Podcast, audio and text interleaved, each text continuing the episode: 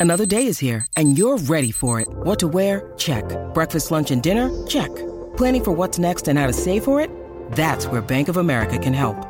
For your financial to-dos, Bank of America has experts ready to help get you closer to your goals. Get started at one of our local financial centers or 24-7 in our mobile banking app. Find a location near you at bankofamerica.com slash talk to us. What would you like the power to do? Mobile banking requires downloading the app and is only available for select devices. Message and data rates may apply. Bank of America and a member FDIC.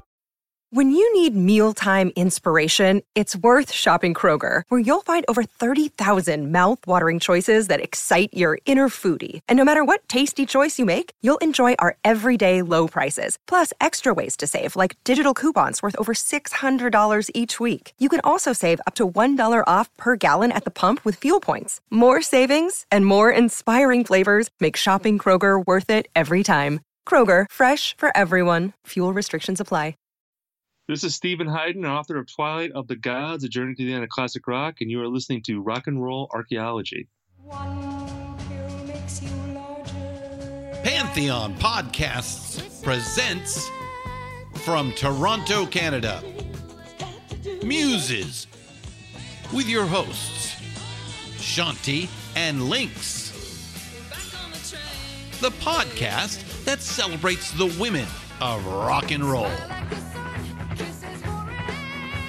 Interviews, stories, and fabulous fun.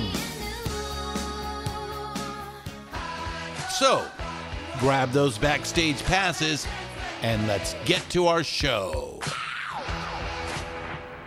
Hey everyone, welcome to Muses. We are the podcast that talks about the women, the groupies, the wives, the girlfriends, the inspirations, and the lovers in rock and roll music. How are you doing, Shanti?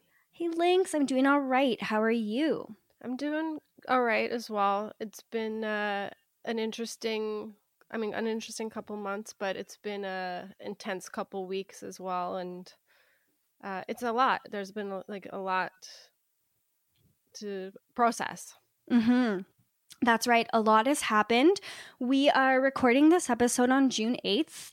And so it's going to come out um, in like three or four days. And we know how much um, difference a day can make. Before we get started on our episode, we just wanted to let everybody know that we didn't release a Patreon episode last week in solidarity with Black Lives Matter. And we wanted to leave space both on our feed as well as our Instagram and our social medias to amplify Black voices.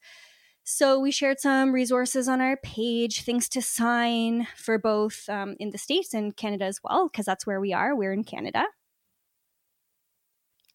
And uh, yeah, so I think it's like important to know because I don't think it does just go without saying, right? Instead of just jumping into the episode Exactly. and not addressing anything, because it doesn't just go without saying. It's important to say that we stand in solidarity with the protests, Black Lives Matter, and we condemn police brutality.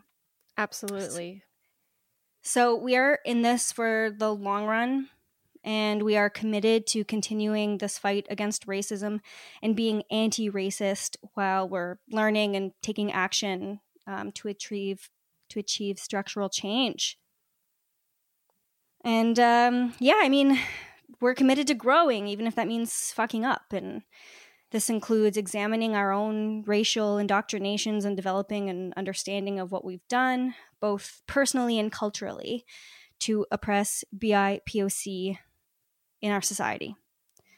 So, Lynx and I are in a group with our friends, with seven other women, and as well as having conversations online with a variety of people. And we've been having uncomfortable conversations. And we've been sitting in that. Yeah. Isn't that right, Lynx? It's it's been really great to see everyone be so open to talking about things and learning. So it's been a positive to be a part of these conversations as well.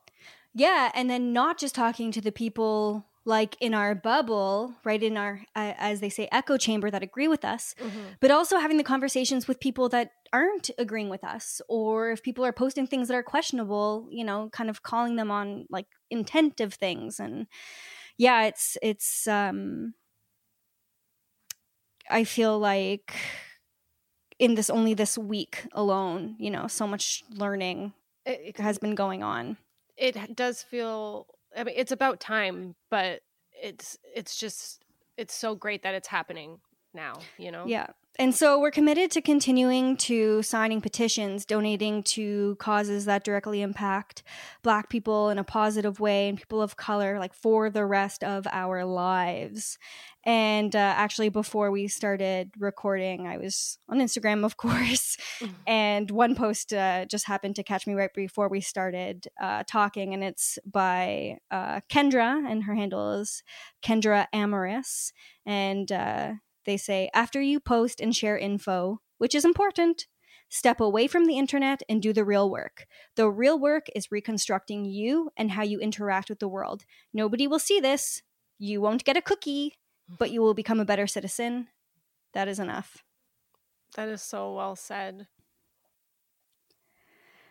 Yeah, so it seems like this is the perfect episode to be doing this week as well Yeah, so I bought this book uh, at the end of April, and I began the episode at the beginning of May.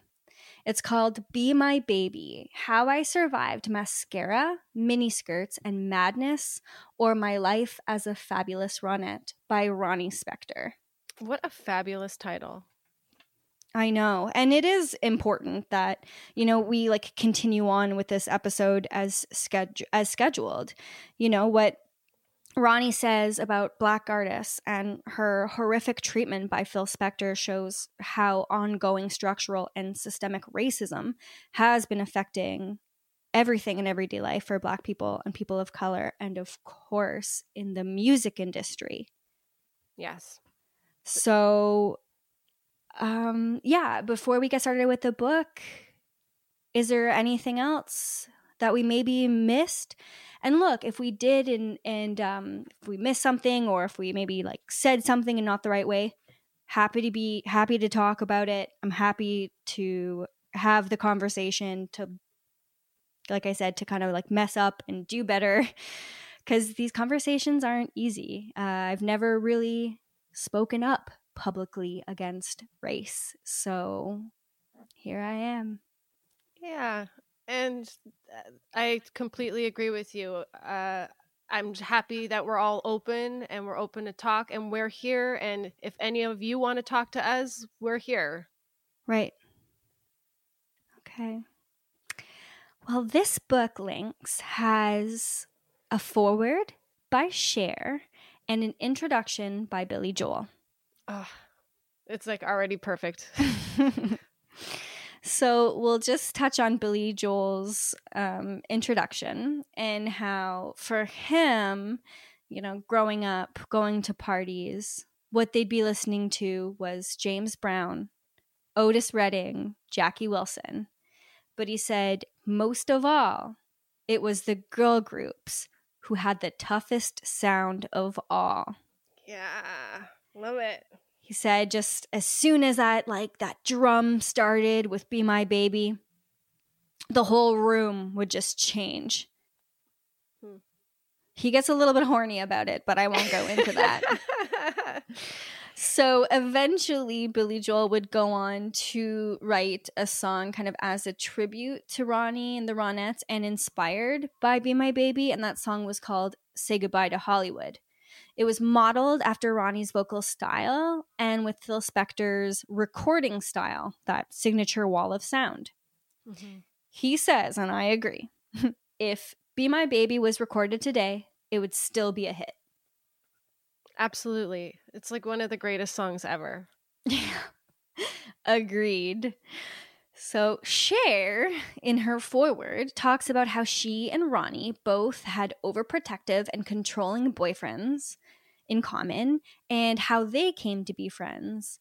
And she says that the important thing is that Ronnie survived and she's still around to tell the tale. Now, when I got this book, Um, you know, you look at the cover and the girls are singing and they look amazing. And it's this like pink bubble gummy kind of writing. And it's Be My Baby, How I Survived Mascara, Miniskirts, and Madness, or My Life as a Fabulous Ronette. But then you have to look at that word survived. Mm-hmm.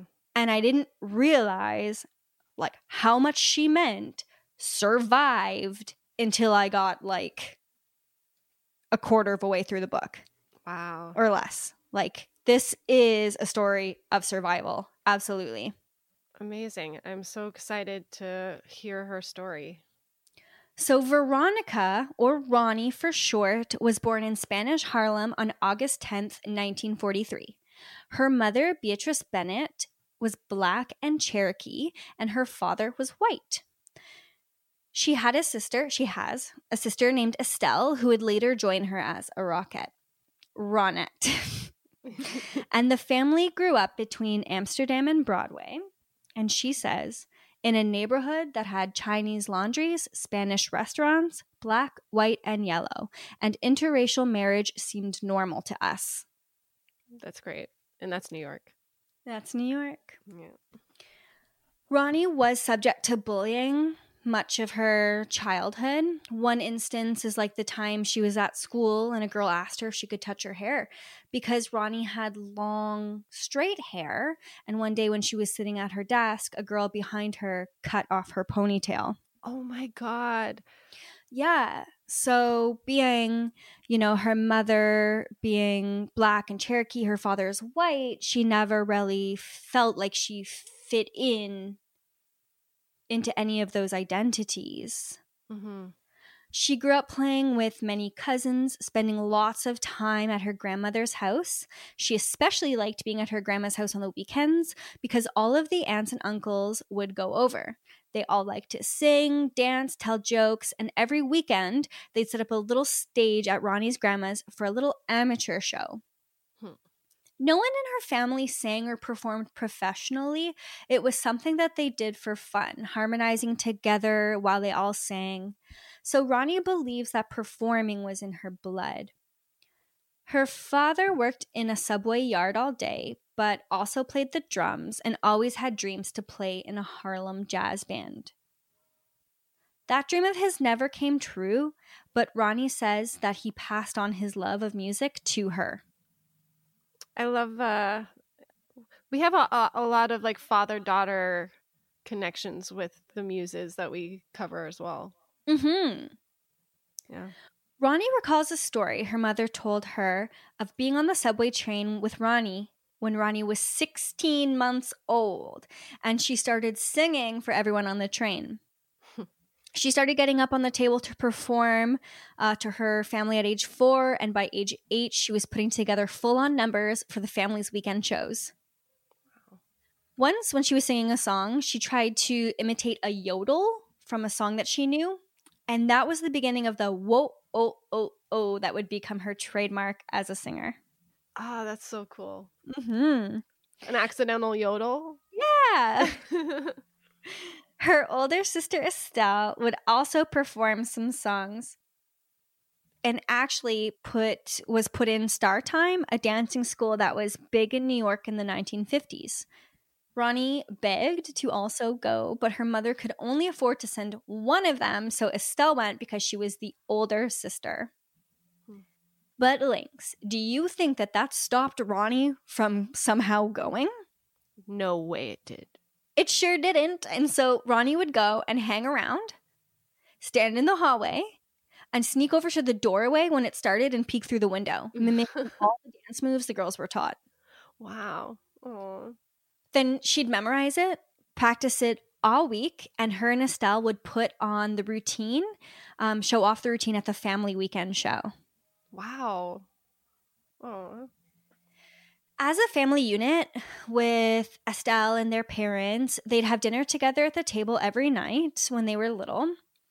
And it always seemed to them like their mother was more strict and their dad was more happy go lucky and easygoing. They couldn't quite figure out why their mother was so short tempered with their father and didn't understand until later that he'd had a drinking problem that got worse every year. Oh. So there they didn't know about that. All they knew is that their mom and dad weren't getting along as well as they should. So Ronnie remembers some great times that they did have as a family, but when she was 12 years old, her parents split up. Hmm. They didn't ever really hear their parents argue, like they didn't fight loud in front of them. But the girls picked up on the tense looks and harsh words that were spoken in whispers after their parents thought the girls had gone to sleep. Ah, man. Yeah. hmm Ronnie's mother, Beatrice, worked as a waitress, and their father also had a steady income um, as long as he could hold himself together. Hmm. Ronnie felt sorry for her father because he could never realize his dream as a jazz drummer. And she says that instead of accepting his fate or working to change it, he drank, hoping that might help him forget his lost dreams. I that's a, I get that, but Mhm. that's tough. Mm-hmm. Mm, It didn't, of course, and his drinking only made him more depressed. Yeah. By the time Ronnie was in junior high, her father was further into his depression.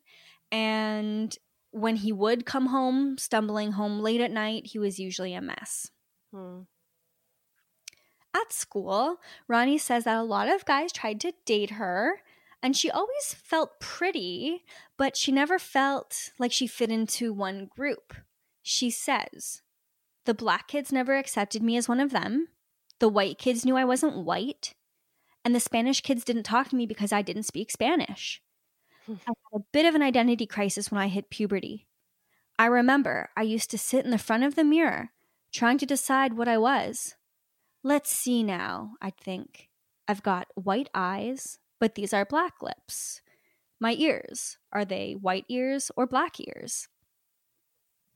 She hmm. even tried to dye her skin a darker tone one time because she thought it would make her look more like the darker skinned cousins that she had.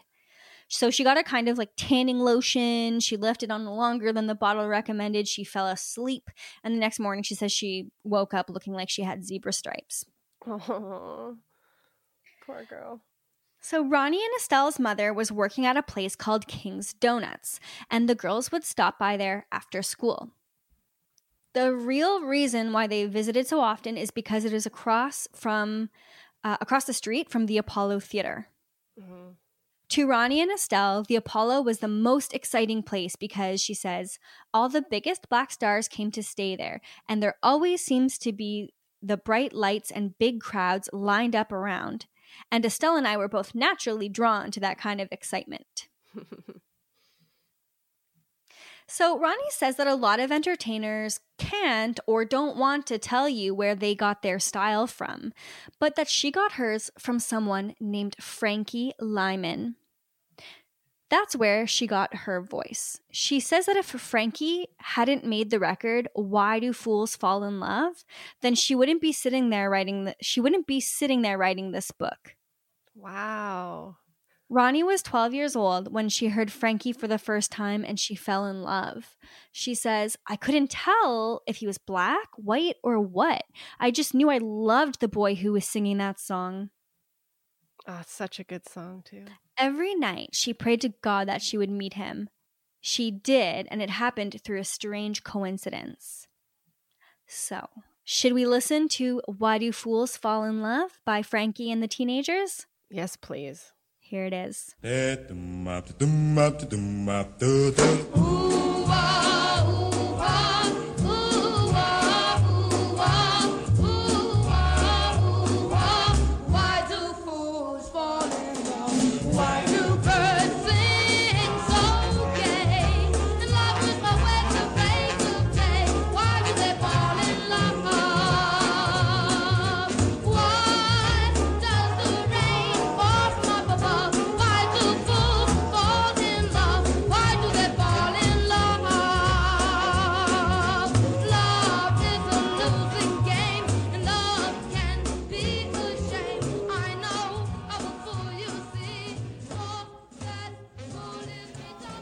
All right.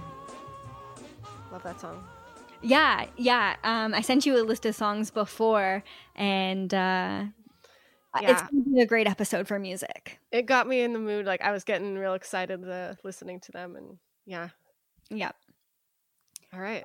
Said, when she heard that song, her hands got all sweaty, her toes curled up, and she tried to climb right into the radio box. Oh, I know that feeling.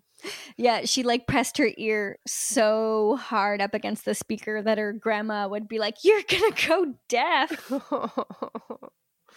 So back to meeting Frankie.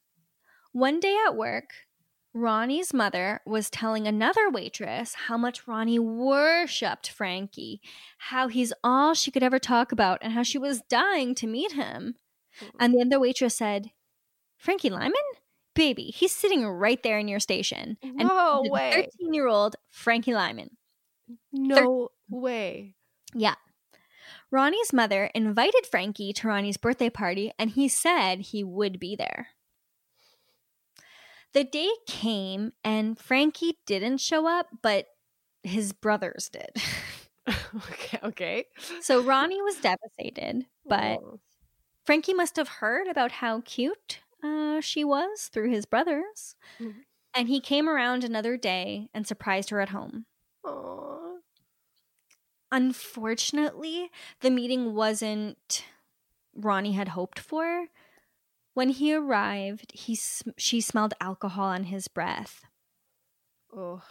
Pretty soon after meeting her, he wanted to kiss her, and she just wasn't comfortable with that, and it's not what she had wanted. No. After turning down his advances, um, she told him to make himself at home and went to the bathroom and locked herself in there. Hmm. He eventually left, and although she was disappointed with the interaction, she still loved his singing. She still played his records and still sang along to all of them because she knew every note by heart. Aw. Aw. Now, Ronnie doesn't go into too much detail about Frankie and his alcoholism. So I think that would be something really interesting to go and look back into his like life and legacy and yeah. probably like his treatment and There's a story there for sure. absolutely Yeah. uh yeah in the music industry Hmm. she didn't only listen to frankie ronnie also would use a big wooden spoon to sing along with little anthony and the imperials and the chantels. The Chantels. yeah the chantels. Actually do you want to listen to a song by the chantels? Yes, of course. and it's spelled like it's spelled like my name c-h-a-n-t-e-l the chantels. So here's a song called Maybe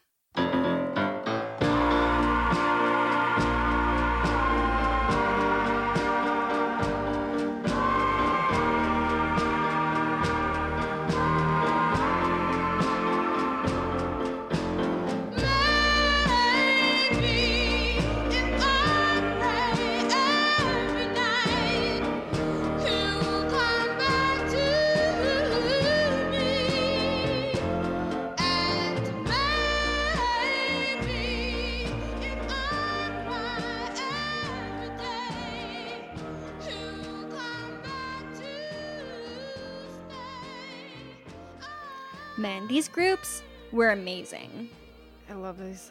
They're so good. It's so good.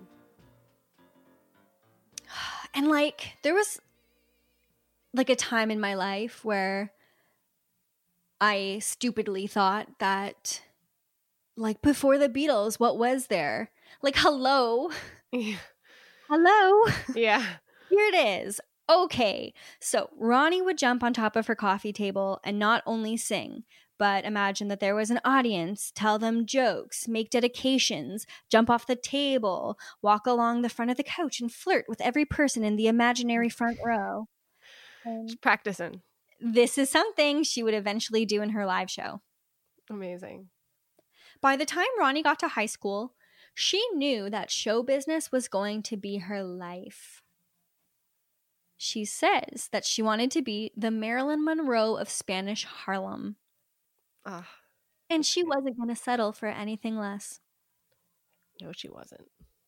One day, a man named Bobby Schiffman went into King's Donuts and began began flirting with Ronnie's mother.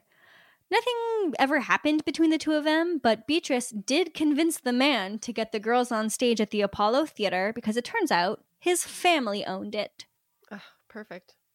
Ronnie was 14 and had assembled herself, her sister Estelle, cousin Nedra, and two other cousins to work out harmonies and learn songs from the radio. Hmm. It was with this little group that they ended up performing at the Apollo for an amateur night. They actually put their boy cousin up front because they wanted to seem more like Frankie Lymon and the teenagers. But when it came time to sing, he froze. Oh no. So actually, the song that they chose was "Why Do Fools Fall in Love," and he didn't sing a beat. So guess what happened? I think our girl took care of it. Ronnie took over and sang as loud as she could. Now, apparently, the audience at the Apollo were a tough crowd, and they had been warned ahead of time that people might throw things or people might boo or whatever.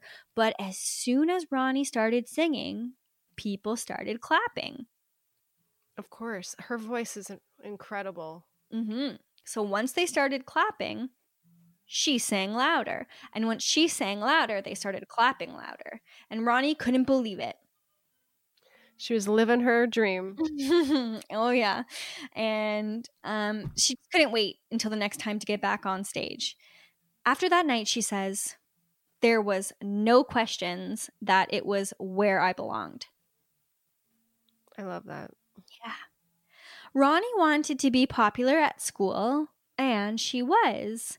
Estelle was the valedictorian of their class and on the cheerleading squad, and Ronnie wanted to increase her popularity, so she got an after school job so she could buy clothes. Ronnie, Nedra, and Estelle were the last ones left in their little group um, that had performed at the Apollo because the other cousins that had been with them uh, had a mother who didn't want her daughters singing rock and roll music. Hmm. So those three girls started taking singing lessons. After that, they started playing bar mitzvahs, and it wasn't glamorous, but it paid. As a name, they called themselves the Darling Sisters for a few gigs, but that was just to make their grandma happy, who wanted them to be like the Andrews sisters. Uh, yeah. And after that, they started calling themselves Ronnie and the Relatives. By 1961, they had been doing these small gigs for about a year, and they wanted to be recognized as the stars that they knew that they were. And that meant making records. They did get a chance to record when they were told that Stu Phillips wanted them to come in and audition for him. After hearing them sing for three minutes, he said he'd give them a shot. In June of 1961, they had their first recording session at Colpix, which is a subs- subs- subsidiary. Help me out here. Subsidiary? Yes, that's it, of Columbia Pictures. Cool. So now I'm going to read you a little something from the book. Great. All right. We recorded four tracks at this first session. I Want a Boy and What's So Sweet About Sweet 16, the two sides of our first single. And I'm Gonna Quit While I'm Ahead and My Guiding Light, the two songs that eventually came out as our second single. I was only 17 years old, but I tried to handle myself as a prof- as professionally as I could once we got into the studio. I made sure to write all the lyrics out by hand on little sheets of paper, which I arranged in a neat stack and placed on a music stand. So cute. Yeah, so she was ready. Oh, I love it. Mhm. When their song came out in August of that summer, they were so excited and they bought a dozen copies of the record for their aunts and uncles. But unfortunately, I Want a Boy went zilch and they were crushed. Aw. The girls didn't give, give up, um, and they started hanging out at a place called the Peppermint Lounge. Oh, yeah. The Peppermint Lounge was the in place to go in New York. Yeah, it was. Celebrities would go, but it wasn't just for show business people. It attracted everyone from painters to presidents. Since the girls were still underage, they practically needed a disguise to get in. Their aunts taught them to use eyeliner, blush, and lipstick. They stuffed Kleenex in their bras and they wore matching yellow dresses and teased their hair until it was they were stacked up to the ceiling. Ronnie says that they were going to the Peppermint Lounge to be seen, and you weren't going to miss them in these outfits. Smart. Man, they look great. Like, I can't wait to post some photos of these beauties. Absolutely gorgeous. Ah, I'm excited to see them. There was always a line at the Peppermint Lounge, and so they were waiting in line. Every so often, the bouncer would check to see if there were any celebrities waiting in line, and when he saw them standing there with their matching hair and outfits, he figured they must be someone special. The manager of the club came out and said to the girls, What are you doing out here in line? You're already late. They oh no. Sorry. that this is good oh, okay. because they just went as just to go hang out. And now they're like being like, "Hey, like you're supposed to be working?" Yeah, they didn't go there as performers. They just went there to like hang out and like schmooze, I guess. So they had been mistaken for a group who had been hired to dance at the club but hadn't showed up. Oh my god. manager or the bouncer assumed that they were them. That's crazy. So the girls didn't correct him and they got up on stage and they danced. Amazing. Ronnie says, We were smart enough to know that when someone opens a door for you, you walk through it. Ah. That is so kick ass. I love it. So Joey Dee and the Starters was the band that was playing that night, and they knew pretty quickly that the girls were not professional dancers. Without missing a beat, they kept on playing. Aw. When they started doing a song that the ladies performed in their act, and the song is Ray Charles's What Did I Say? Ronnie went up to the singer, shook everything she had, and he handed her the microphone like almost as a joke. Hmm. Well, it was no joke to Ronnie. Of course.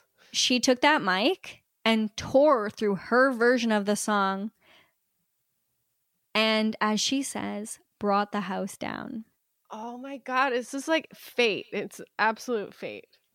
at the end of the song the audience and the band were clapping for her do you want to hear some of ray charles's what did i say Absolutely. here it is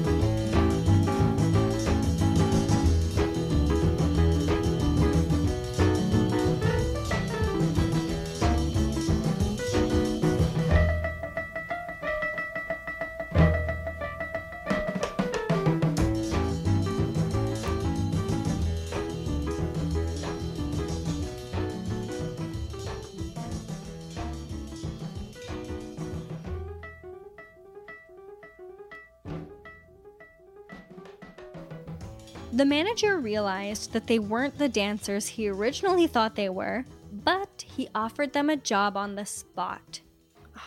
So they'd come in every night, do a couple of numbers with the starters, and then dance above the crowd on narrow banisters that circled the floor. Ah, that's so cool. They finished at two or three in the morning, and she'd be doing the same moves she had been doing in her living room, but for people. Wow. Ah, that's like such a meant to be story. It's so crazy. With the exposure they were getting, they figured it would be a good time to change their name. Ronnie's mother pointed out that the Bobettes and the Marvelettes had both had hits recently, so they came up with the Rondettes, since it had a little piece of all of the girls' names in it. They dropped the D and they became the Ronettes. Which is a hell of a name. Yeah. And yeah, it is a little piece of all of their names. Okay. Let's. Right after, okay, I'm going to read a little something. Okay. Ronnie says, Right after we got hired at the Peppermint Lounge, Columbia Pictures came down there to make Hey, Let's Twist, a teenage dance movie that starred Joey Dee and the Starliters. We were thrilled, of course, because we thought this would be our big break, too. The Starliters loved us so much that Joey Dee and David Brigati wanted the three of us to play their girlfriends in the movie. We even went down to the set to meet a casting director, but he took one look at our complexions and walked away. Wow. We can't use them, he told Joey Dee. They're too light to play black girls and too dark to play white girls. The audience wouldn't know if they were supposed to be white or black. Wow. We were heartbroken, of course. Losing our chance at movie stardom was devastating, especially after the flop of our first record, and we sank pretty low for a few weeks. We still went down to watch the filming, but it killed us to see the white actresses they'd hired to play the Starliters' girlfriends.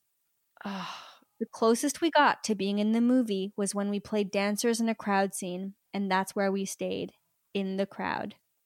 Nedra, Estelle, and I finally went to see the movie the day it opened, but it wasn't much fun. While all the other kids in the theater laughed and ate popcorn, the three of us just sat in the last row of the balcony and got depressed. We were probably probably the only girls in New York who cried all the way through Hey, Let's Twist. Ugh. wow. That's awful. I mean, let's just sit with that for a second, right? Yeah. Seriously. Wow.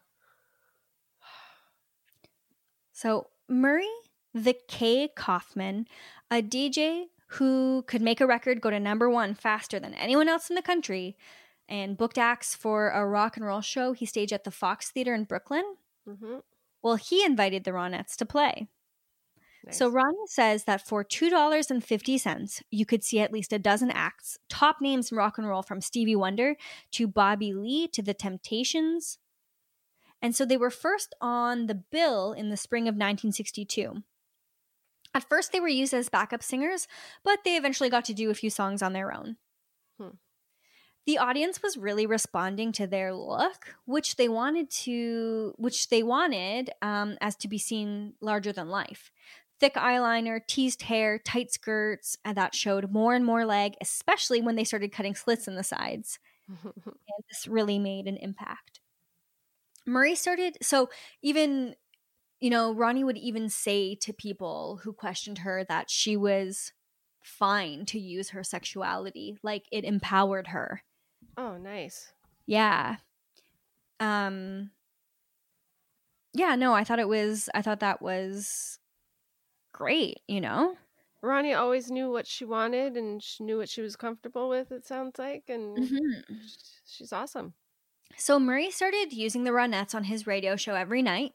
He taped them doing little promos, sketches, and for Ronnie, it was a bummer to go back to high school after all these shows. Oh my God. I bet. Uh, one last thing about how amazing the Brooklyn Fox was is that Ronnie found a playbill from 1964, and the acts on that bill that night included the Shangri La's, Marvin Gaye, the Miracles, the Supremes, the Contours, the Temptations, the Searchers, Jay and the Americans, and the Newbeats. Oh What? my God. That's one night. Oh and- my God. That's Whenever- crazy. She says that whenever they'd run into Stevie Wonder, he'd tell them that they looked so great in those red dresses. nice. Yeah. In 1963, the Ronettes were on the hunt for the right producer. All right. So this is the part of the story where Things get. we're going to go up and then we're going to go down. All Yeah. right. The Ronettes were on the hunt for the right producer. A producer who knew how to use their voices, that wrote songs that would work for their sound and be smart enough to choose songs um, that did work for their sound. Their New Year's resolution was to get a new producer, and they had their sights set on Phil Spector.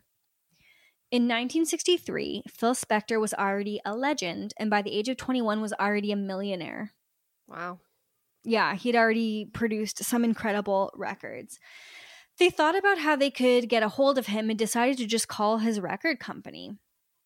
Since Estelle was the valedictorian, she called, and when the secretary answered, she asked to speak to Mr. Spector, and she got through.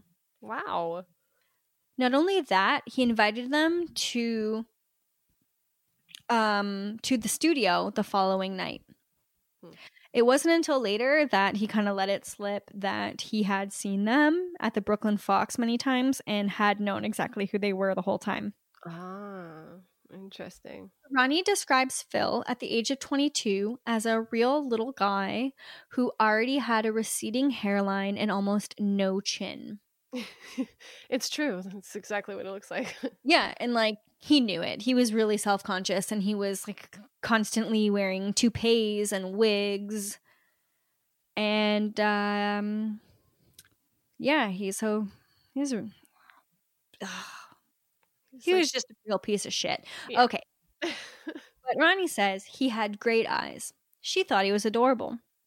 So that night, he sat at the piano, they sang, they went for sandwiches in his limo, and Ronnie says that she really liked him from the very first day that she met him. Even her mother thought Phil was charming and funny. Hmm. Phil had told Beatrice that the other two girls were all right, but it was Ronnie's voice that he wanted. Um, but Beatrice told him that they came together. They were a package deal, so take them all or you can't have any. And so after that, there wasn't any further discussion about breaking up the group. Hmm. The Ronettes were signed with Phil in with Phil Spector in March of 1963. They rehearsed every night of the week, and he was obsessed with them. Then he would send the other two girls home because he wanted to just work with Ronnie on her vocals, and it was during that time that their romance began. Of course. So, even though he's a piece of shit and I ha- I hate him, let's talk about what made him such a legendary producer. Ronnie explains that he had a musical fluency. He could play any instrument and show, you know, any of the session musicians on their own instruments exactly what he wanted. He had control in the studio and was hyper aware of the detail. And of course, he built that very famous wall of sound that many musicians would try to recreate or have him do or would like ask her about for years after that. Yeah. So, this is what Ronnie says. Even before we had a hit record, we had a hardcore of fans who followed us from show to show, and for some reason, a lot of them seemed to be gay men or lesbians. I'm not sure why. Maybe it was because we were half breeds and the gay crowd sensed that the Ronettes were outsiders just like they were. Whatever the reason, there was something about our style that spoke to a lot of gay people because they've always been there for us. Even today, I meet gay guys who saw the Ronettes at the Cafe Wha or the Bazaar in the village, and they can still name every song we did at a show that happened 25 years ago. Wow. They really have devoted, loving fans. Yeah. Before Be My Baby came out, their fans could only see them at live shows. So as they geared up to record, there was one incident where Ronnie visited Phil's penthouse, and um, since she had never been in a penthouse before, she was poking around out of curiosity and found a room with women's shoes scattered all around them. This is she to see that other side of Phil. He kind of yelled at her for snooping, turned pink, and said they were his sisters. Were She they his sisters? No, young and naive, and she believed him. Oh. Ronnie and the Ronettes went to California to record Be My Baby. One part of the recording process was having background voices. For a lot of what Phil recorded, he wanted to amplify the sound, and if you happened to be in the studio and could carry a tune, he'd have you sing backup. One of the young backup singers that happened to be there for Be My Baby was none other than a gawky teenager named Cher. Oh, nice. Cher and Ronnie hit it off immediately. They were about the same age, they both had stars in their eyes, they traded eyeliner and gossip, and would soon find out that they did have a lot more in common than just that. yeah, they did. Hmm. Be My Baby hit the charts in the last week of August 1963, and after that, Ronnie says the thrills just kept getting bigger. For the first time at the Brooklyn Fox, they weren't just that and special guests on the marquee. It was their name up there in the lights as the headliners. Be My hmm. Baby hit number one on the Cashbox 100 and went number two on Billboard. It was a huge hit. They got a check for $1,000 each in royalties, And to show how young Ronnie how young Ronnie was, she just like handed it over to her mom for safekeeping. Oh. Weirdly, though, even though Phil was the millionaire, he'd take the girls out for pie and coffee and make them pay because all he had in his wallet was $100 bills, and the restaurant couldn't break that. Ugh, what an ass. Other times, the girls would have to take the subway home because they gave all their money to Phil f- for him to take a cab home. No. Ugh. But by the fall of 1963, Ronnie's dreams were coming true. And should we play Be My Baby right now? let's do it.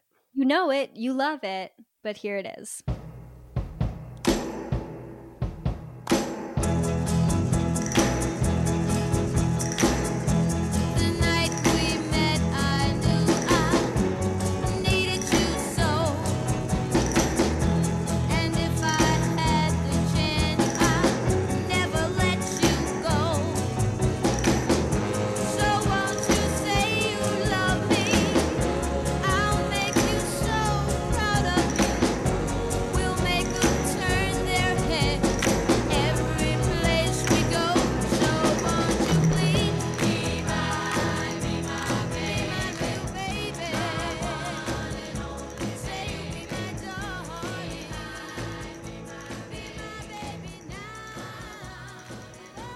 All right. In that year, the Ronettes appeared on Dick Clark's American Bandstand, and people from all over the world, world wanted to interview them. Ronnie says that her family got a little weird after they made it big, kind of like how the kids in high school reacted. Hmm. But their father was proud of them and tried his best to attend some shows. Ronnie says that their father died of alcohol related issues in 1978. He Oh. never realized his dreams as a jazz musician, but he lived long enough to see his daughters sing rock and roll, and Ronnie thinks that in a small way, that gave him some peace. I'm sure it did. So, speaking of issues with addiction and alcoholism, Ronnie ran into Frankie Lymon after the Ronettes had had their hit. Mm. Frankie told Ronnie that he loved their record and was like, Where did you get that voice from? Like, From you. From you.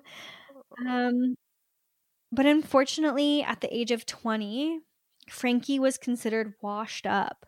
And as they continued to talk, he got more intoxicated. He tried to take her shirt off, and she had to have someone come and remove him. Wow. Phil would do weird things like fly Ronnie out places to record, but the other girls had to be driven up in vehicles, which would sometimes take days. Mm. Phil started to show early on that he was doing things to try to separate Ronnie from the other Ronettes and Yeah. from her family, from her friends. It would become more apparent as the days and years went on. Yeah. Ronnie talks about um, President Kennedy being shot before the Phil Spector Christmas album was released, and so no one wanted to listen to music because they were all too depressed. She Mm. said, though, that that all changed in 1964 when, thank God, four long haired English guys finally got them to go back into the record stores. I wonder who. We're talking about the Beatles. All right. So the Ronettes went to England for their first British tour in January of 1964. The Rolling Stones were their opening act. Oh the my Rolling god. Opening for the Ronettes. Wow. Mm, and since they were just starting out, the Ronettes had no idea what kind of crowd would show up. And like the Rolling Stones were just showing, were just starting, so they didn't know. But the Ronettes got standing ovations every night they played. The British fans liked their music even more than the kids back home. Oh, cool. One of those nights, pretty soon into their trip, they went to a party where George, John, and Ringo were. were They were there already before the girls got there. Nice. The Beatles hadn't been to America yet, so the Ronettes didn't really know the Beatles' music, but they certainly knew who they were. The boys um, from the Beatles went up to the Ronettes and introduced themselves as being huge fans of their music. I love it. I know. I'm just like imagining the scene. Eh, it's so cute. I know. George said, You've got the greatest voice. We loved it the first time we heard you. And John said, You were great. Just fucking great. They all hit it off, and the boys told them how much they liked the Ronettes' look and asked them to teach them all of the American dances. So they showed them the pony, the nitty gritty, and it didn't take long for Ronnie to figure out that John liked her and Estelle was getting the same signals from George. Aw. So at the party, Ronnie and John found a quiet room in the house to talk, but that was after they found Estelle and George um, had been doing the same thing. I know, isn't that awesome? It's so good. It's so good. So talk they did, but then John leaned over and kissed him, kissed her. Before things started getting like really hot and heavy, Ronnie did stop things because um, she was thinking about Phil. Oh my god. Yeah. What? I bet you like, she regrets that. officially dating. They just had like a little romance at that time. They hadn't slept together or anything, but she was pretty committed to him in a in a, in a big way.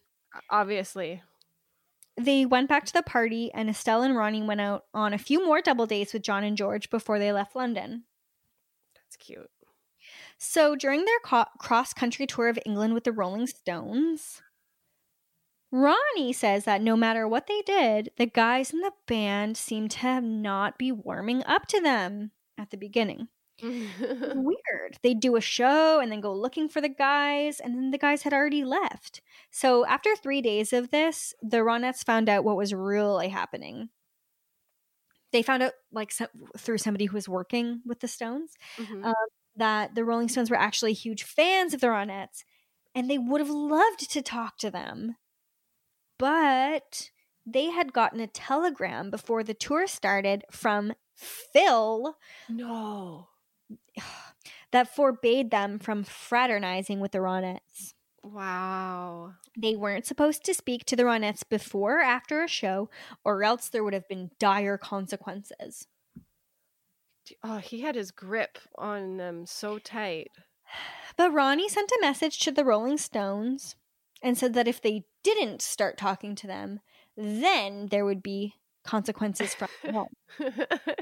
So the boys got the message, and that night they found out it was Nedra's birthday, and they brought her a cake and sang happy birthday. Aw. So Ronnie says that it was the beginning of a friendship that would last for years. Yeah, that's great. Yeah. So they also hung out with the Beatles, um, you know, George and John a little bit more, going over to George's house for breakfast one morning, realizing he didn't have anything fresh to eat. So they opened up all the canned food and had a feast. Phil showed up um, in England at the end of February, and Ronnie was happy, but she knew she wouldn't have as much fun because Phil didn't like going out. He also didn't like the girls spending lots of time with the Beatles. The Beatles were leaving to start their first US tour, and John asked Ronnie if she wanted to fly back with them on their chartered jet. She didn't have the nerve to ask Phil, so she asked her mom to do it. Aw. So Beatrice said to Phil that it might be a good publicity if the girls went back on the jet with the Beatles. Oh, smart. But we're talking about that like first time that the Beatles like Oh yeah, landed. That's down, right. That's right? right. That's right. Yeah. so Phil wasn't having any of it. He was like, I already bought their tickets. But guess what? What? Beatlemania hit America when the Fab Four landed at JFK on February 7th, 1964, just a few days after the Ronettes returned from England. Ah. They watched on TV as the Beatles were greeted by fans, holding banners, and they were surprised to see who was with them. When the plane landed and the doors opened, Phil Spector followed the Beatles out of their airplane. Oh my god. That is correct. So Oh. they weren't allowed to fly back with the Beatles, Ah, but Phil was. he was really making a point there. Yeah, and that's when Ronnie realized how badly Phil wanted to be a star himself. Yeah. So John continued to try and have a relationship with Ronnie, but she says that she realized that she only liked him as a friend and that actually she was in love with Phil. But they remained friends, and whenever they were in New York, John and George called up Ronnie and Estelle and they'd take them out to Harlem for delicious food and, you know, a place where they could all eat in peace because the Beatles were no big deal in Harlem. Okay, so Lynx, you asked me if she talks about Keith, Richards in the book. hmm She actually doesn't. Interesting. But I found an article that says Richards and Spector had a passionate romance when his group and her group toured together in 1964. Spector, who was unmarried at the time and going by her maiden name, Ronnie Bennett, was one of Richards's first loves, he says in his autobiography, Life.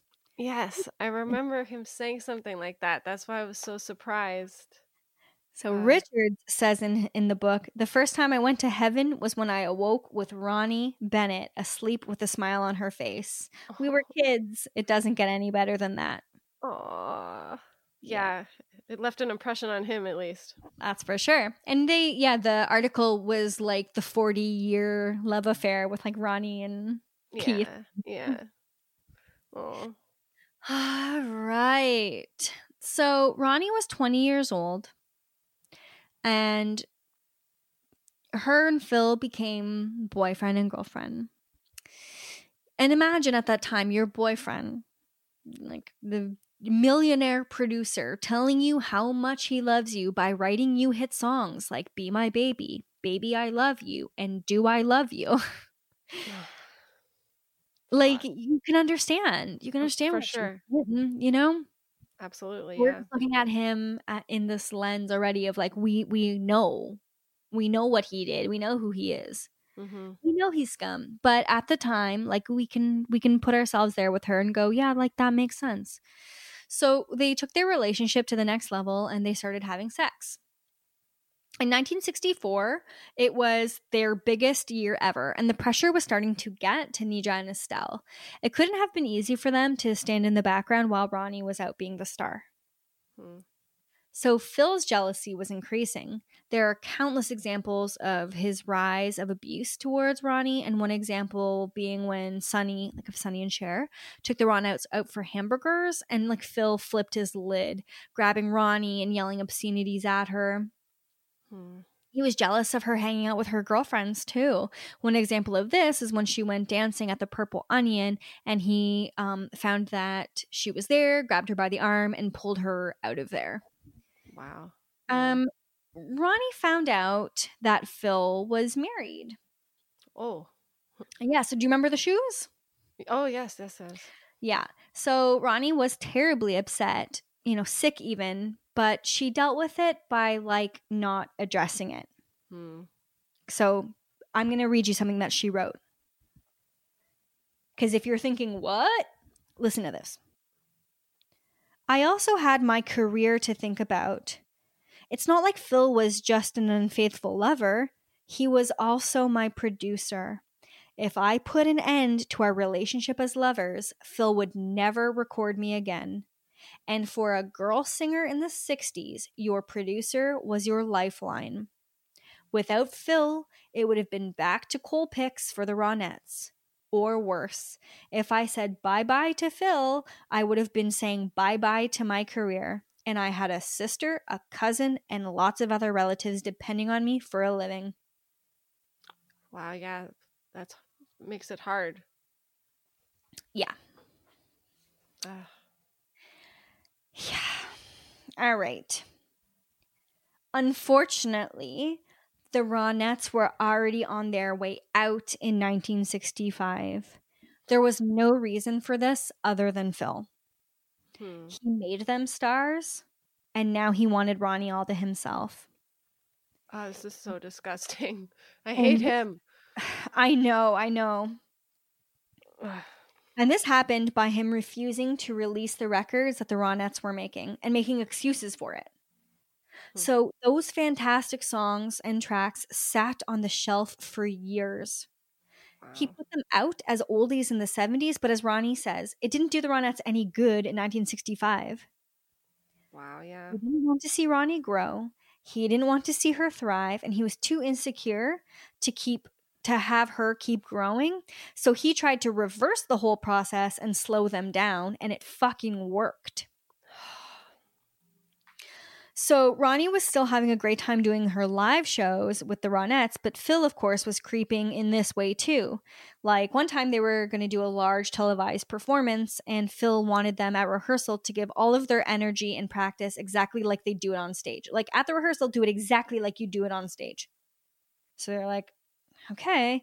And that night, after they performed, Phil freaked out on Ronnie, saying that she was out of control. It wasn't the same as earlier, and she was off key. And she was like, I was just playing to the crowd. Like, how can you, you know? Yeah.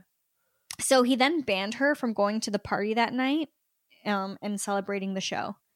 Uh, He started- yeah. He started isolating her even more with her peers in the recording studio. So no one was ever allowed to be with him when he does, did his work at like his area, but he didn't want Ronnie hanging out with the other background singers and musicians, so he made her sit with him, like beside him and no one else. And he just like made the excuse that he wanted her there as inspiration. Ronnie says, if 1965 was a slow year for the Ronettes' recording career, 1966 was like death. Ronnie never gave up hope, though. At this time, Phil's other artists were suffering because of his perfectionism. So if he heard one flaw that nobody else in the whole world could hear, he'd refuse to put it out. Hmm. The Beatles were doing a tour of the US and they wanted the Ronettes to be the opening act. Phil was not okay with this. He gave Ronnie an ultimatum the Beatles or him. He told Ronnie that people wouldn't care who they were and like wouldn't be able to hear them anyways amongst you know other bullshit like that was exactly the same time he was planning on recording their next album mm-hmm. like and he didn't but. Ron thought that her choice to stay home was choosing a man who truly loved her more than a million screaming fans could. Mm. The other Ronettes did go on tour with the Beatles and they got someone to replace Ronnie. Oh wow. No one except the Beatles noticed the switch. Oh my God. The. Beatles weren't happy. This tour did give the Ronettes, uh, get the Ronettes on the cover of Ebony magazine, and Ronnie did get to participate in that. Estelle was starting to question Ronnie about the way Phil was treating her, like calling out how Phil was saying, you know, he was thinking he was being romantic by paying the long distance fee for Ronnie to stay up on the phone all night with him. And. Estelle was pointing out that he was trying to control her and keep tabs on her. Like, if you keep the phone on all night, he knows where you are and who you're with. yeah. And Ronnie was kind of like, So what if he is? He loves me enough to call me long distance and to pay that fee. But she didn't realize that Phil's obsessions were becoming very dangerous, you know? They were just like compounding little by little by little by little. And That's how it oh. happened. just wait.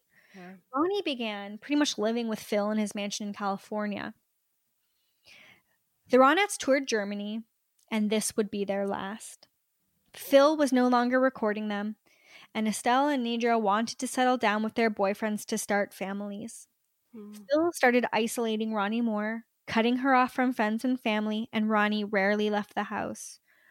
One time, Beatrice did show up and told Phil, You got no right keeping Ronnie in this house. But ultimately, Phil won, and Ronnie ended up kind of going back to him. Yeah. It was in 1967 that Ronnie started drinking. Hmm. Phil started building literal walls around their house. Sorry, mansion. She didn't even realize he was doing it until it was too late. She thought his possessiveness was a way of showing how much he loved her. She says that she gave up her independence to him, and once she did that, it was hard to draw the line after. Mm. The only other person she ever saw was Phil's secretary, Gloria Diminio. One time, Barbara picked her up and brought her to Phil's office, which she'd never been to, and inside the walls were completely plastered with photos of Ronnie. She said that she didn't even recognize the girl in those photos, full of life, happiness, and energy.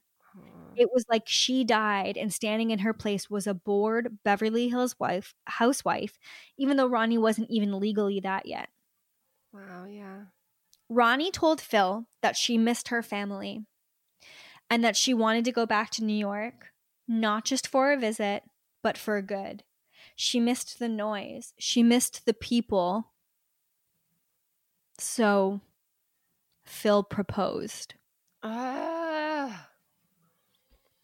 Yeah. Ronnie was hopeful that things would be different and life would be better once they started a family.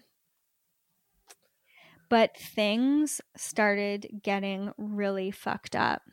Oh man. So, this is what she imagined, and I'm going to read what she says, what she what she hoped for. Once we got back on top, we'd be the king and queen of rock and roll, and our life would be one never-ending party. Elvis and the Beatles and all the stars from Late Late Show would drop by the mansion just to be around us, and Phil would never be jealous when John Lennon or Mick Jagger walked in because he was he would know that I was his wife now, pledge only to him forever and ever. Hmm. And even after the guests all went home, our mansion would still ring out with the laughter of our little children two girls and a boy, maybe more. In my fantasy marriage, I'd have the greatest little family to love me and to play with me and keep me from ever getting lonely again. That was my fantasy. The reality wasn't so good. It never is, of course. After the honeymoon ends, most married people discover they have to settle for less than their dreams. But I didn't even have to wait for the honeymoon to end. Things were already getting weird for me a week before the wedding. Oh, Mm-hmm. okay. All right. So, Ronnie and Phil were married in a small ceremony in Beverly Hills on April 14th, 1968. Phil's behavior became more volatile, he became scarier, and Ronnie often feared for her life. Ronnie began drinking more because she was in so much pain, so lonely. She hid it at first. Um, they began trying to make a baby and they couldn't. Ronnie was tested like crazy for infertility issues, and they didn't ever suspect that the problem could have been Phil. Of course. Yeah. Ronnie wasn't even allowed outside anymore, not even to go swimming in her own pool because Phil was worried that one of the, and I quote, manservants might see her. wow. Ronnie was just on the brink of turning 25. When she did turn 25, Phil bought her a car for her birthday, which felt at first like a little piece of freedom. He was brainwashing her, giving her this car, was even monogrammed with his name. Ugh. This sick fuck even made a life-sized inflatable Phil doll that he that she had to drive around with in her passenger seat so people thought he was with her the whole time. That is fucking psychotic. Phil wanted people to think he was an eccentric genius. He wanted reporters to look at him and see his crazy big dogs and mansion and write about him in that way. Ronnie says that he got caught up in his own craziness, and after a while, even Phil couldn't tell where the act ended and real life began. Wow. After the walls were built up around the mansion, the bars on the windows were installed. Ronnie says that their home felt like a maximum security prison. Speaking of prison, Phil Spector's in prison right now, Yes, he is. which, okay, there you go, buddy. you built a prison and now Now you're in one. you, you're in one.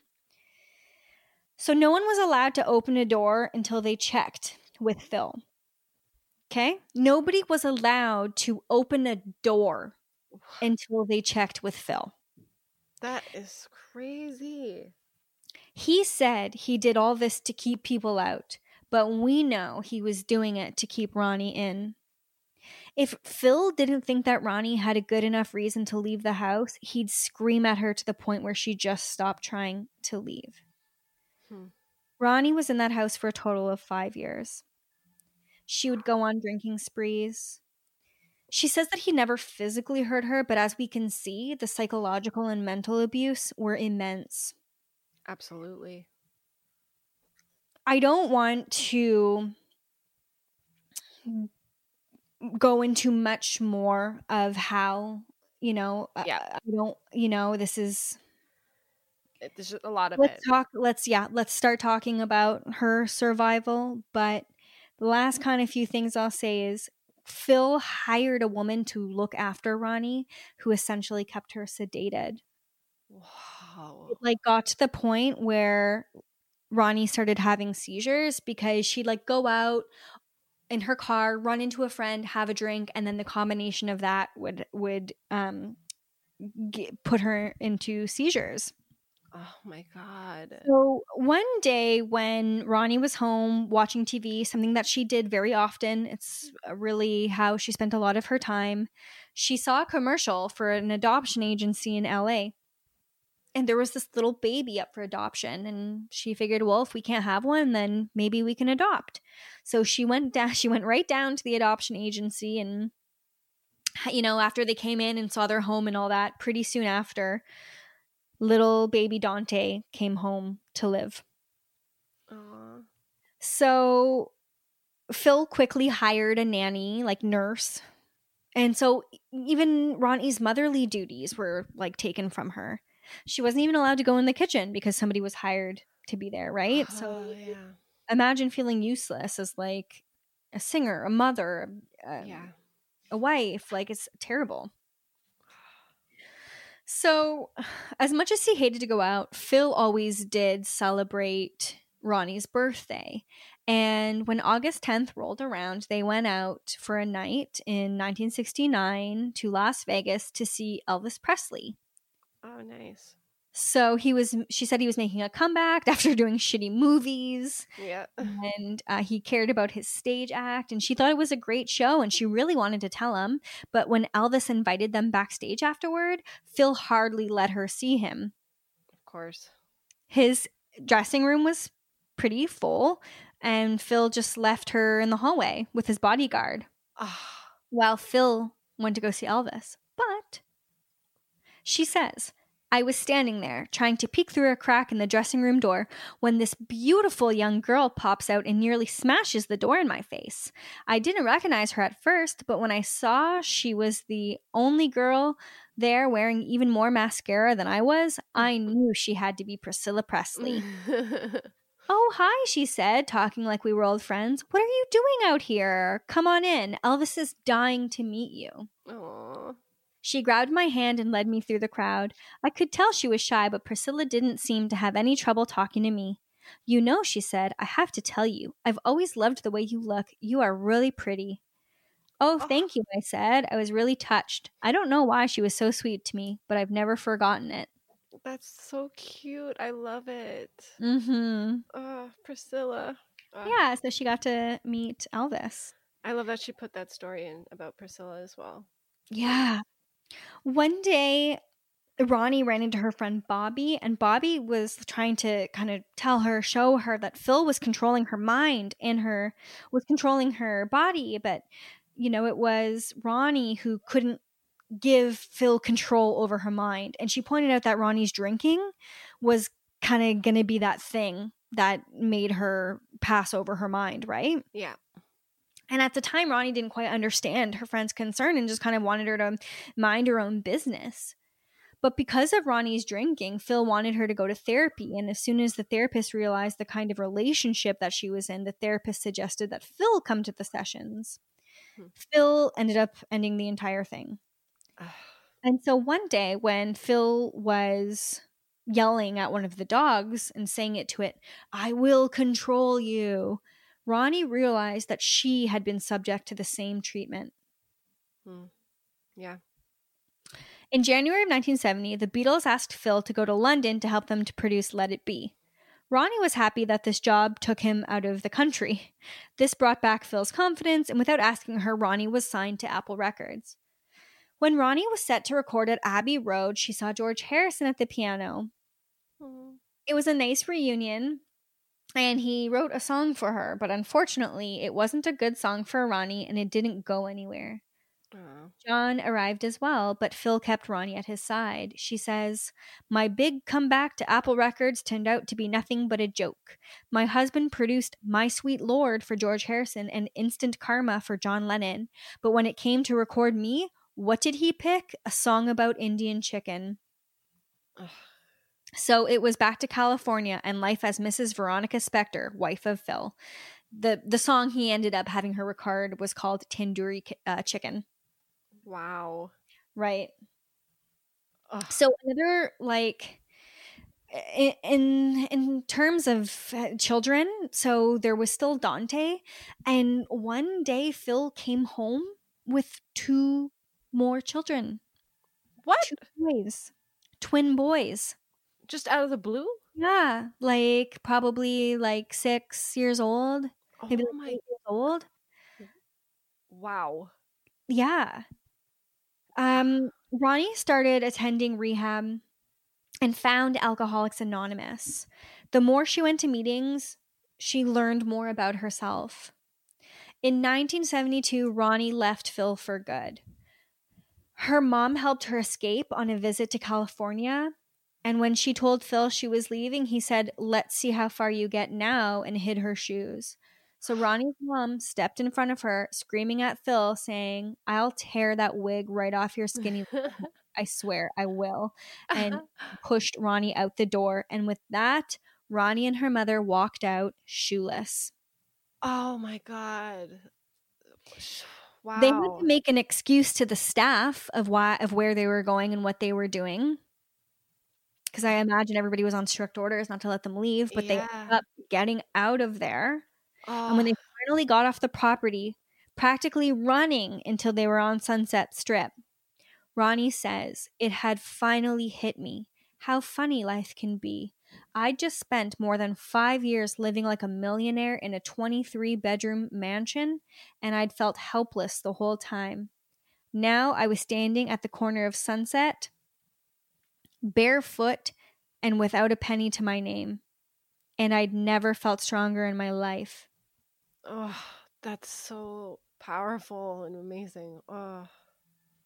A few days later, Phil was served with divorce papers, and he didn't go down easy. He continued to threaten Ronnie and said, so she left and went to New York.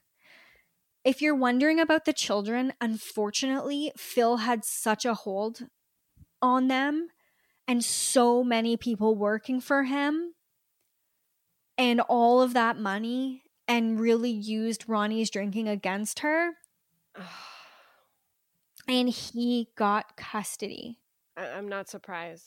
And when she left, she knew she couldn't scoop them up and like walk out with them. She was kind of like, I'll save myself first and I'll come back for them. Yeah. But yeah, it, it wouldn't be that easy, obviously. Yeah. In 19 Oh, so Ronnie started her singing career again, going back on tour, and she thought she didn't have to um, go to LA since she wasn't under the stress of Phil anymore. So, or so she she thought she didn't have to drink anymore. Sorry, because she wasn't under the stress of Phil anymore. Mhm. But that wasn't actually true because she would then use alcohol alcohol to calm her nerves because she hadn't performed for so long. But that ended up with her being visibly intoxicated on stage at her shows. Oh no. In 1973, Alice Cooper asked Ronnie to sing on his Muscle of Love album. Ronnie was happy for the attention and continued to make live appearances in 1973 and 1974. Hmm. The divorce was finalized in February of 1974.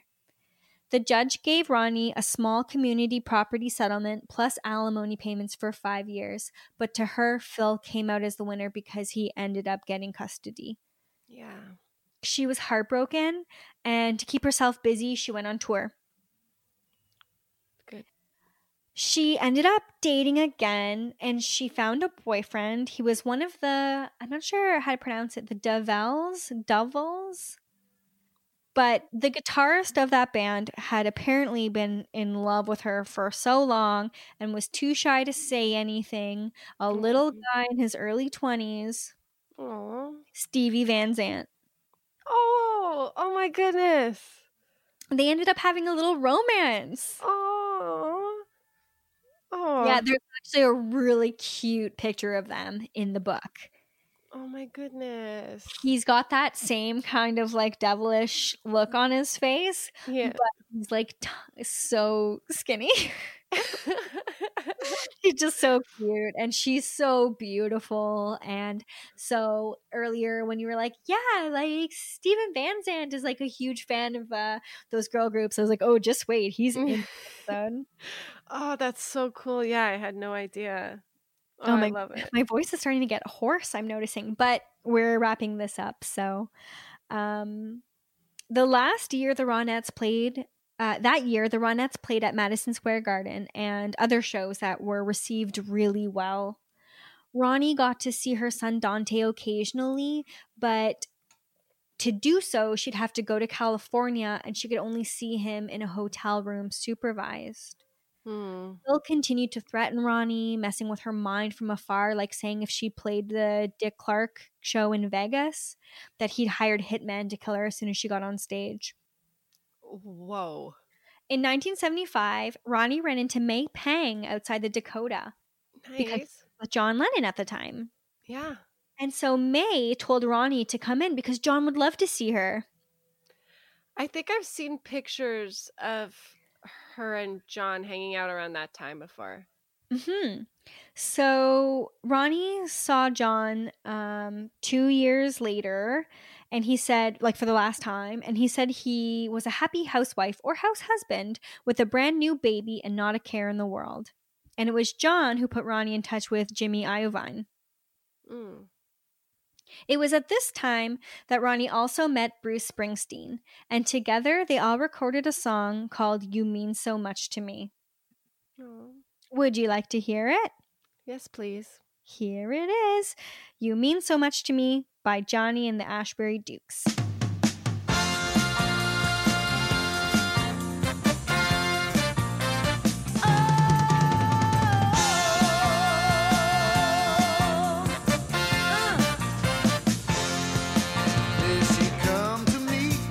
Childhood song? An old time friend I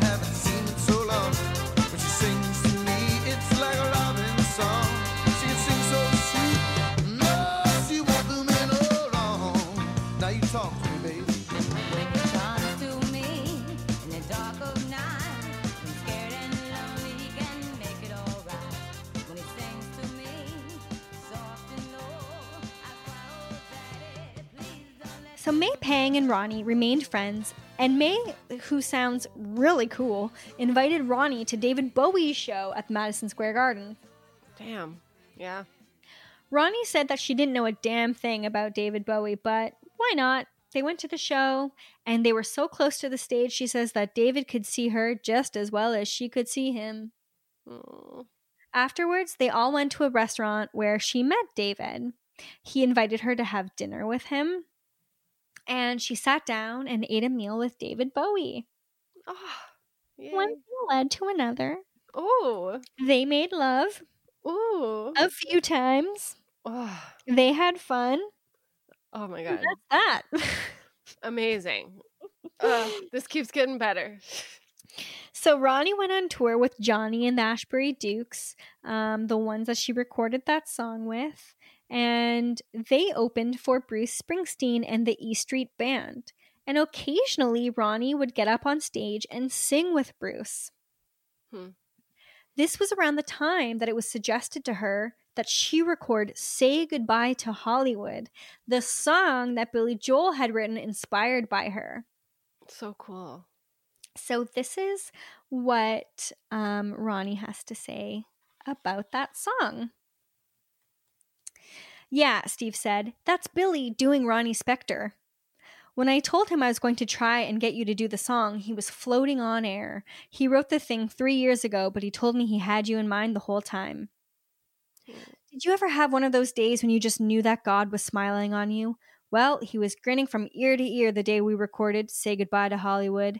Everything on that record just fell into place. The E Street Band backed me up with little Stevie Van Zandt producing, and that guy really knew how to bring my voice out. Stevie created a sound that was as close to Phil's as anyone ever got, but the record still sounded extremely modern, and I give credit to Bruce's E Street Band for that.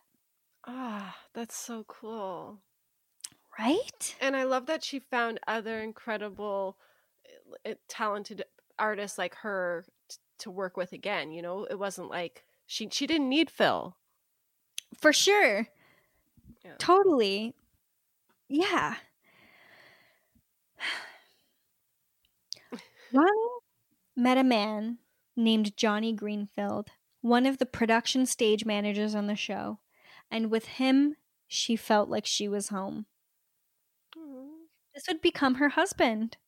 Ah, And so, let's talk about Dante and the twins for a moment. Back in California, it came to everyone's attention once Dante ran away from the house at age eight that Phil had subjected the boys to the same verbal and mental abuse that Ronnie had suffered. Hmm. Dante went to live with Ronnie, but it was apparent very quickly that Phil had done some very significant damage to him. man. So it was very difficult. They had a very kind of strained and, and difficult time together. And Ronnie was performing a lot and she still hadn't gotten a hold on her drinking. So when Dante went to go visit his grandmother, Phil's mother in California, Dante said that he wanted to stay with his grandmother because he was afraid to go back and live with Ronnie. And so they set it up that that's where Dante would stay. Yeah. Wow. Ronnie had hit a rock bottom when she was drinking in bed, spilled the alcohol, and fell asleep with a lit cigarette, causing some of her bed to burn and most of her hair.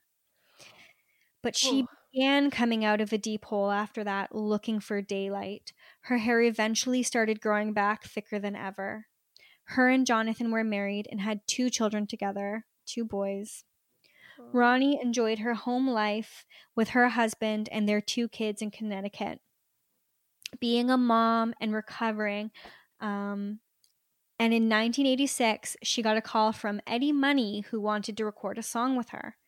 The song was Be My Baby, and once they recorded it, the single went through the roof. The video played on MTV, they sang it everywhere from David Letterman to American Bandstand, and she was a presenter at the American Music Awards and co hosted an MTV show with Eddie. She Amazing. also put out an album called Unfinished Business. I remember that music video. She, Do you should we play the song? Let's do it. Here it is.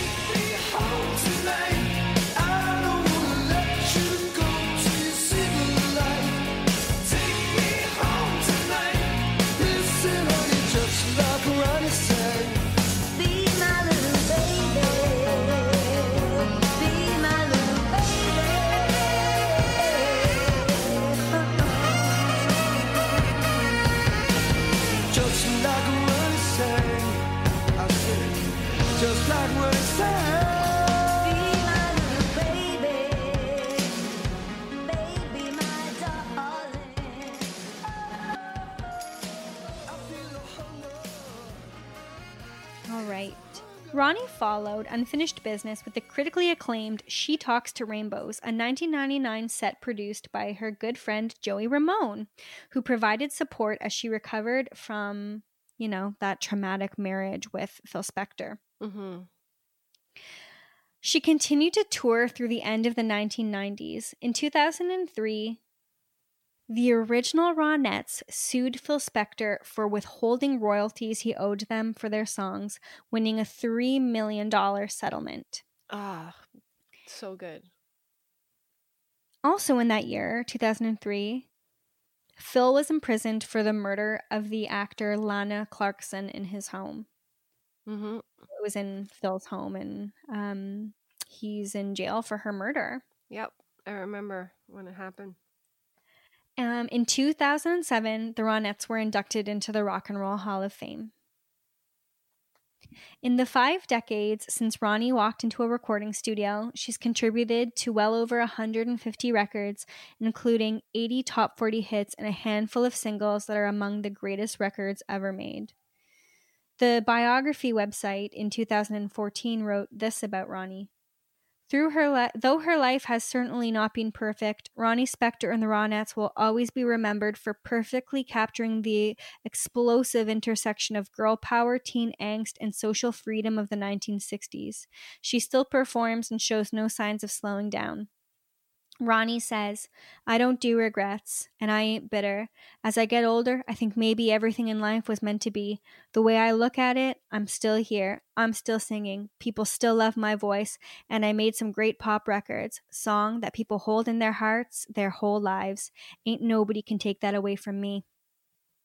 She is the best, man. And that's the story of Ronnie Spector. Oh my god, that was so good. What an incredible woman and like what an insane story. I'm so glad that she got out of there when she did and was able to rebuild her career and do what she loved so much to do again and that's so inspiring. Yeah, I mean, the first time I read it, I flew through it and then typing it up, I enjoyed it so much. Listening to every single artist and piece of music that she mentioned in it was fin- like incredible.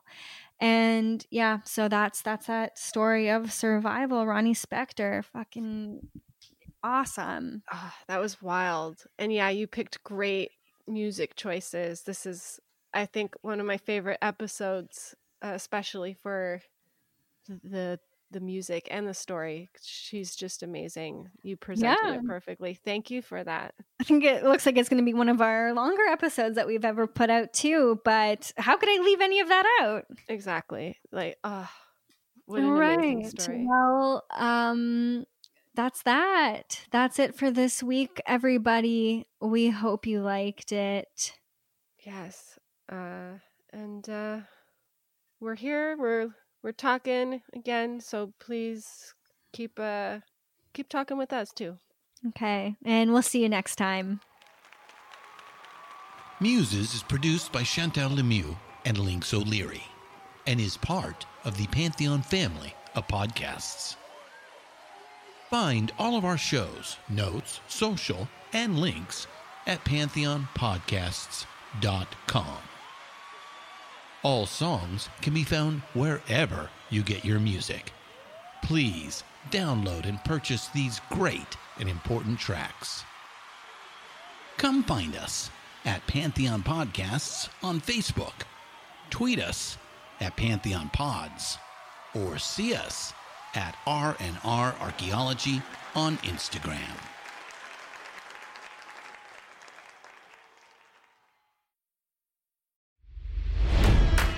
It's NFL draft season, and that means it's time to start thinking about fantasy football. FantasyPoints.com features industry leading experts and prognosticators using proprietary hand charted data to help you score more fantasy points. FantasyPoints.com is the place to go for whatever kind of fantasy football you play. Whether you play fantasy football, daily fantasy sports, or do a little bit of everything, Fantasy Points has the meticulously researched content to guide you to victory. And why wait for the fall? Fantasy Points also covers the new spring football league, the UFL.